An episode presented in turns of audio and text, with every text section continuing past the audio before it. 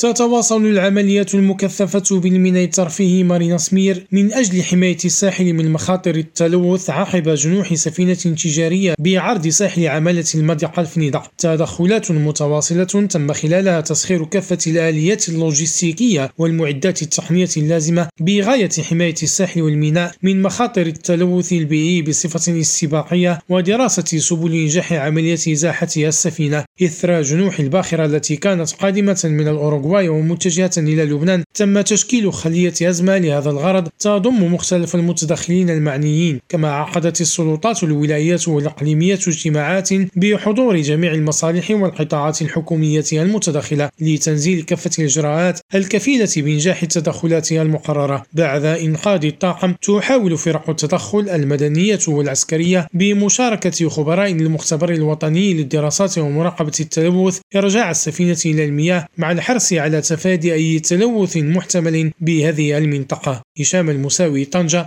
ريم راديو